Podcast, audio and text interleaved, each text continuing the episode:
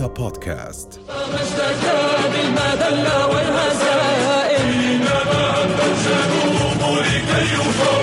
إن تاريخ الإباء غير نائم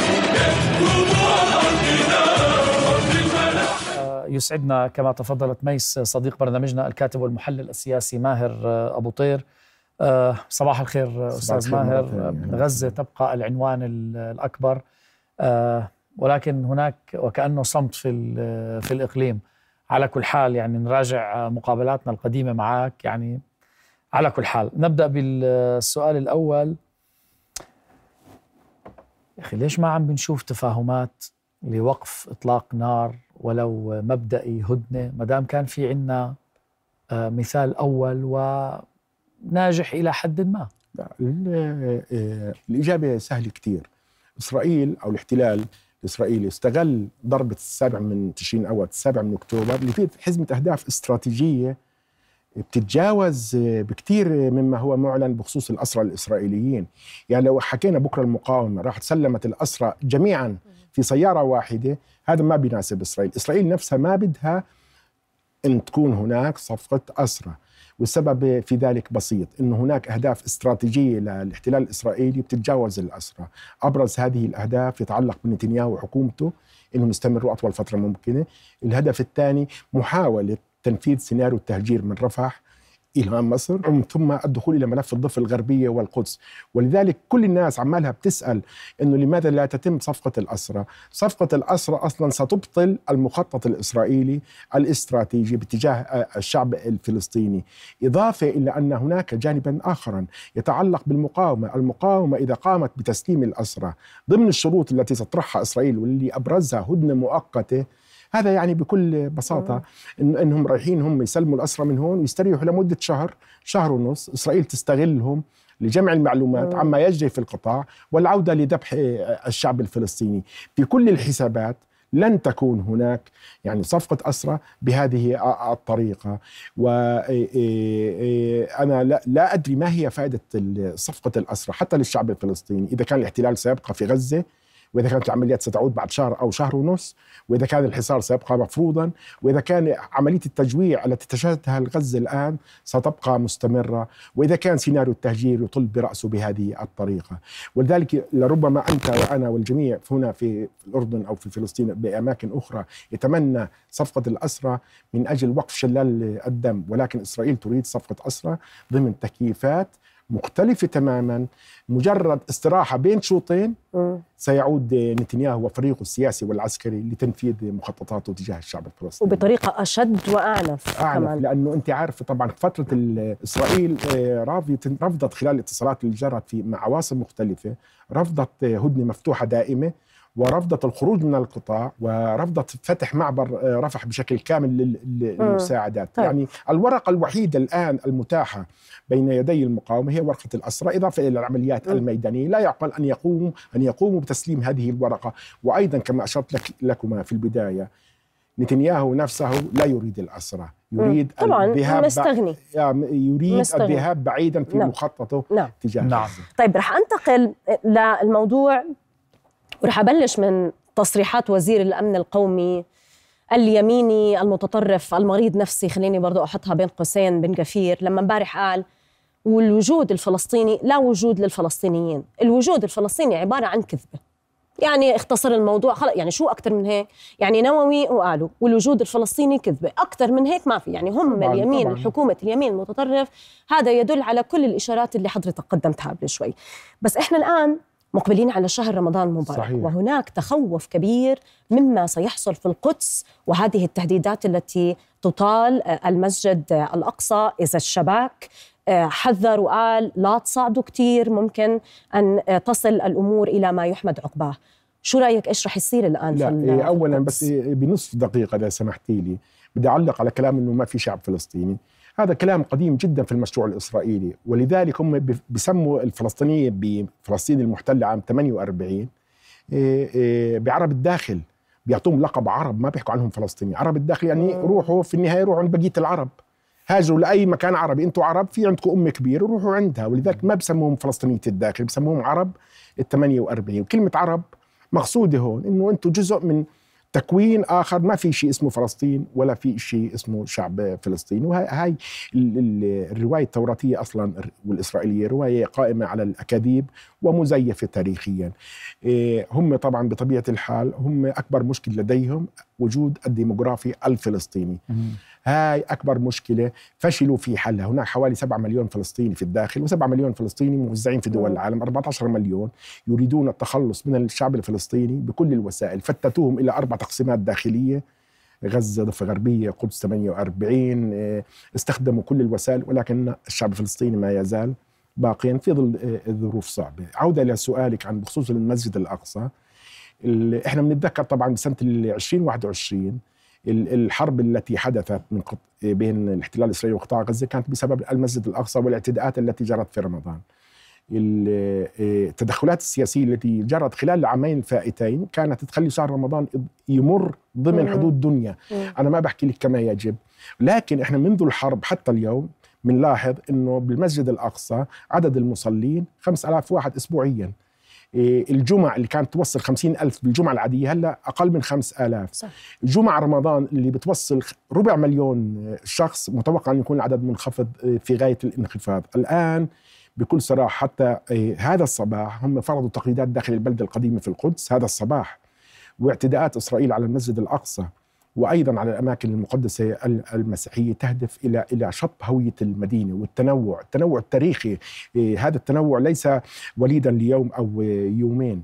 أنا بتوقع بصراحة ووفقا لمعلومات كثيرة إنه دول كثيرة تحاول أن يمر شهر رمضان بأقل خسائر ممكنة، ولكن المعركة تتعلق بمسجد الأقصى وهوية المسجد الأقصى والحرم القدسي والتقاسم المكاني والزماني لهذا الحرم وكل التقارير التي ترد من داخل فلسطين المحتلة تتحدث عن أن التوجه الإسرائيلي منع فلسطينية الضفة الغربية من الدخول للحرم القدسي ومنع فلسطينية نحكي عليهم فلسطين المحتلة عام 48 صح. أيضا من الدخول وحصر الأعمار ضمن 70 سنه بتعرفي شو يعني 70 سنه بس مسموح لهم يصلوا أكبر. يعني العدد كم من ألف كبار السن ما عندهم قدرة يعملوا أي رد فعل. واليوم بس الصبح اليوم الصبح بالمناسبة صدر قرار إسرائيلي منع تجمهر الشباب في منطقة باب العمود. إذا بتتذكروا بالفيديوهات كان برمضان دائما بعد صلاة التراويح يتجمعوا آلاف الشباب. منطقة هي حجرية جميلة باب العمود في أدراج وكذا. في قرار بمنع بمنع دخولهم. اللي إحنا لازم ننتبه له أنا بعتقد إنه عندي وجهة نظر غريبة شوي. كل اللي شفناه قد يكون مختلف تماما عن المرحلة المقبلة. هذه الحرب سوف تتجدد في رمضان. سوف تتجدد في رمضان لاعتبارين قرب تنفيذ سيناريو رفح تهجير الفلسطيني باتجاه غزة وهو يتزامن إحنا الضايل بينه وبين رمضان يمكن 17 يوم أو أقل أو 18 يوم. يتزامن هذا المخطط بنفس التوقيت تقريبا مع دخول شهر رمضان. واصلا شهر رمضان بشكل عام والمسجد الأقصى تحديدا هو كان يعني مش عنوان للتفجير هو عنوان المقدس اللي بخص منطقتنا والمقدس الإسلامي والاحتلال الإسرائيلي يريد بكل صراحة اليوم إحنا خلينا ننتبه يريد شط المقدسات الإسلامية شط المقدسات المسيحية وتهويد هذه المدينة باعتبارها مدينة خالية من أي أديان ثانية أو أعراق أو جنسيات. ولذلك أنا وجهة نظري ان أن شهر رمضان سيكون يعني صعبا جدا إن لم يكن دمويا وسببا في تجديد الحرب بشكل مختلف سيكون حزينا جدا خصوصا أنه كما اشرت لك يترافق يمكن مع نفس سيناريو رفح بنفس التوقيت بينهم يوم أو أو يومين. أنا لا أعتقد أن كل فلسطين التاريخية تذهب باتجاه التهدئة بل تذهب تذهب باتجاه التصعيد بشكل كبير. متوقع إنه المقاومة يكون في عندها رد عسكري مفاجئ لا شوف علي أنا أنا يعني أنا لست خبيرا عسكريا ولكن بالتأكيد لا يمكن لأي حركة مقاومة بأي مكان بالعالم أن تستخدم كل أوراقها بأسبوع أو بشهر أو بشهرين. من المؤكد أن أن ذهابهم إلى هذه المعركة في السابع من أكتوبر كان مدروسا جيدا أقصى ردود الفعل الإسرائيلية وأقلها، طبعا أتوقع ولكن أنا أتوقع أن يحدث أمر آخر مختلف تماما له علاقة بالكتل البشرية الكبيرة. إحنا شاهدنا في ظروف كثيرة خصوصا في حرب ال 21 كيف قام أهل فلسطين 48 بالخروج بمئات أو عشرات الآلاف التحرك من مدن فلسطين 48 باتجاه المسجد الأقصى؟ كيف يعني سيطروا على البلده القديمه في إيه، إيه، وداخل القدس أو أو القدس ال- التي تسمى شرقية؟ يعني بس اليوم إسرائيل حاسبه حساب كل هذا حاسب. حساب ولكن كانوا عاملين هيك كمان بال يعني رح 21 نشوف إغلاق الشوارع صح مثلا صح هذا بس شارع بال ستة 21 وغيره. إيه، حسبوا حساب الناس صفوا سياراتهم بالطريق باتجاه القدس ومشوا عشرات الكيلومترات ودخلوا للحرم آه، القدسي أنا بعتقد إن إن توحش الاحتلال الإسرائيلي هذه المرة لربما يبدو في الظاهر إيه، إيه، عاملا اساسيا في إيه، تراجع الفلسطينيين عن إبداء رد فعل ولكن بسبب التوقيت شهر رمضان والمقدس المرتبط بالمسجد الأقصى والتزامن مع عملية رفح هناك تعقيدات تلتقي مع بعضها البعض. ولذلك بعض الأطراف الإقليمية والدولية التي تدرك هذه التعقيدات تحاول بشتى الوسائل في الساعات والأيام القليله الفاصله عن رمضان يعني هذه الأيام مم. الوصول إلى صفقة لتبادل الاسرى ومحاولة طي هذا الملف ولو مؤقتا. هذا ما تسعى إليه الولايات المتحدة برضه طبعا عم بيحاولوا قدر المستطاع انه يكون في هدنة خلال شهر رمضان على أقل لا تقدير لا يعني هاي الولايات المتحدة مصابة بانفصام صراحة مم. بانفصام أخلاقي حتى وسياسي هو عماله بمول الاحتلال بالمال وبالسلاح وبتباكى على أهل غزة بيبعث لهم مساعدات وكأنه يريد أن يضمن استشهاد أطفال غزة يعني كما قلت سابقا أنا وقد تناول طعام العشاء ولبسوا ملابس جديدة. ال- الأصل أن يتوقف هذا الدعم الأمريكي والغربي المفتوح بلا حدود. وأنا بدي أحكي لك معلومة هون. كل العواصم الغربية بما فيها الولايات المتحدة تقول لأطراف عربية في هذه المنطقة وهي معلومة مؤكدة في الاتصالات وفي الجلسات المغلقة أننا ضد ما تفعله إسرائيل. لكن إجرائيا هم يواصلون نعم. دعم إسرائيل صح. بكل الوسائل وهذا يعني دليل على الازدواجية والانفصام وأنا لا أريد أن أصعد هنا في الكلام ولكن الولايات المتحدة الأمريكية شريكة في هذه الجريمة بحق الشعب الفلسطيني. شريك أساسي شريك كمان. أساسي نعم طبعا طيب آه، رح نرجع لموضوع آه، رفح يعني ذكرنا رفح أكثر من مرة هل نحن أمام تهجير للشعب الغزي إلى رفح هل ستعود مثلا مشاهد ال 48 اللي قرأناها في الزمان آه، الغابر بانه الناس رح تتهجر رح يكون في هناك قصف وقتل فبالتالي سيكون نعم، في هناك نعم. أيضا ضغط على مصر بأن يتم فتح المعابر نعم. من أجل يعني الإغاثة الإنسانية لا للناس إيه بدي أحكي لك شغلة طبعا إحنا كلنا عارفين إنهم هم رحلوا الفلسطينيين من شمال القطاع للوسط وهلأ. حشروهم بالجنوب بالجنوب في مليون سبعمية ألف بمناطق الوسط اللي هي خان يونس وجباليا ومناطق شمال القطاع في حوالي 500 ألف. ال- ال- المخاوف الآن المخاوف الآن أمام كمان فشل نتنياهو أمام مجتمع الاحتلال. لا رجع بالأسرى ولا رجع برؤوس ال- المقاومة. وفي كلف اقتصادية مرعبة إحنا للأسف بالإعلام العربي ما بننتبه لها. وشعرين إنه إحنا بس الضحية بس هم كمان بدفعوا أثمان الحمد لله أثمان يومية. بكفي سائح واحد مبروع عندهم. كل قطاعاتهم تعطلت وبكفي الهجرة العكسية. في. كل إسرائيلي معه جواز أجنبي هرب اليوم. اليوم أنا بتحدى إذا بتقدر تجيبي واحد لا إسرائيلي من روسيا تقنعيه يهاجر لفلسطين المحتلة. يعني في نتائج صارت في مجتمع الاحتلال. المشكلة المخاوف من أن إسرائيل تفرض سيناريو التهجير فرضا برغم أن الحدود بين فلسطين التاريخية أو مناطق رفح ومصر مغلقة بالحراسات المصرية. وبالأسوار وبالسياج. فإسرائيل يعني منذ حوالي ثلاث أسابيع وهي تتحدث عن هذا المحور فيلادلفيا اللي طوله 14 كيلو متر وقد تنفذ عملية عسكرية بالبداية تقوم بقصف هذه الأسوار.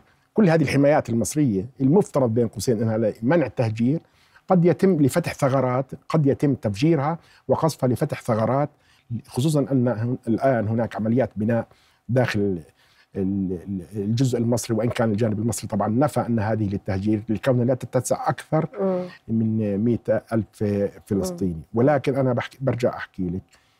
نتنياهو والفريق الأمني والعسكري يريدون استغلال الذي حدث في 7 من أكتوبر للتخلص من الكتلة الديموغرافية الفلسطينية.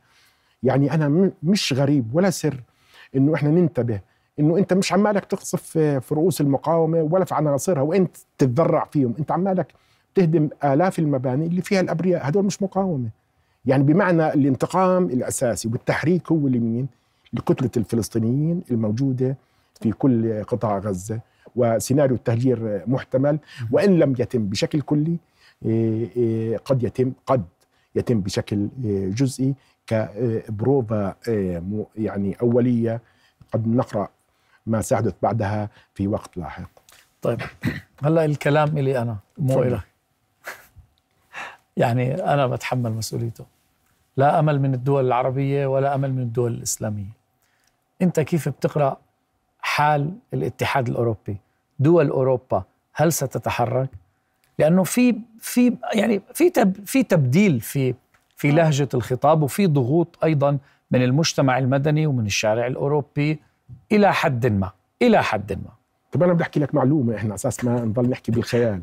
يعني الألمان مثلا الألمان ال- إيه بلغوا عواصم عربية بدون ما نحكي تفاصيل. إنه إحنا سامحونا موقفنا إحنا يعني مضغوطين بسبب إرث تاريخي مع اليهود وبسبب كذا وبسبب كذا وما عندنا قدرة على المجاهرة بموقفنا الحقيقي من نتنياهو.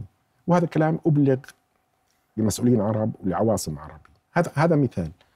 ولكن أنا ما بدي كلام. هذا كله. صح. كلام للاستهلاك. كله طبعاً. كلام. أنا إلي في نهاية المطاف أنت بس ممكن الكلام يتحول يتبدل ما بتح... ما بتحول أنت مو شايف هيك لا ما بتحول شوف اولا في جاليات عربية وإسلامية موجودة في كل أوروبا ولها تأثير كصناديق ناخبين نعم. كأصوات وفي مؤسسات مجتمع مدني ولكن أنا ما بدي أعملق اليهود في العالم ولكن في ال ال إسرائيل أيضا لازم إحنا نتذكر إنها قاعدة استعمارية هي مش مشروع يهودي أو توراتي في المنطقة هي قاعدة استعمارية تنوب عن الغرب إيه، إيه، في مصالحه في هذه المنطقة ولذلك الدفاع عنها يعني يجري لأسباب استعمارية والأسباب أحيانا دينية مع اخت- اختراقات المؤسسة اليهودية لكثير من التفاصيل وأيضا إيه، يجري هذا ال- الأمر لاعتبارات مستقبلية ولذلك أنت يعني تغيير النبرة هو لغايات مختلفة يمكن أبرز مم. غاية منها. وهاي هاي مهمة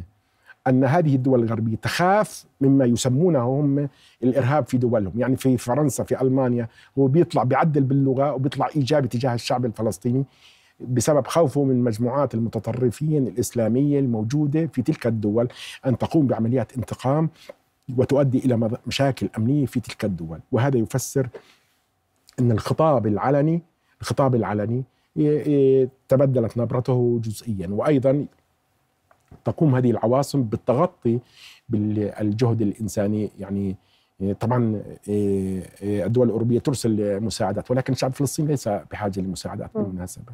يعني الشعب الفلسطيني بدون هلا مجاملات وكذب ومبالغة يعتبر من الشعوب العربية عموما الميسورة ماليا وغنية وشغيلة وهو مش بحاجة للمساعدات هو بس أوقف آلة الحرب عن ذبحه وقتله واستباحة حرماته وحياته. 100% هذا اللي بيحكوها دائما أهل فلسطين بغزة وبكل فلسطين نعم. بس أوقفوا علينا الاعتداءات واتركونا بحالنا آه، إحنا بندبر. أمورنا وإحنا بندبر حالنا بس وقف إطلاق النار وهذا هو الأس... الهدف الأساسي كل التصريحات وكل الدعايات السياسية الكاذبة نحطها بين قوسين من أمريكا ومن أوروبا هذه كلها يعني لا تسمن ولا تغني من جوع إن لم يكن أبداً. هناك وقف لإطلاق النار وبالآخر بدنا نشير إنه أمريكا استخدمت الفيتو لسه قبل كم من يوم. آه، صحيح. استخدام الديمقراطية. الديمقراطية الكاذبة من أجل إدامة قتل ال- البشر والحجر والشجر لا. اصطفاف كامل. طبعاً.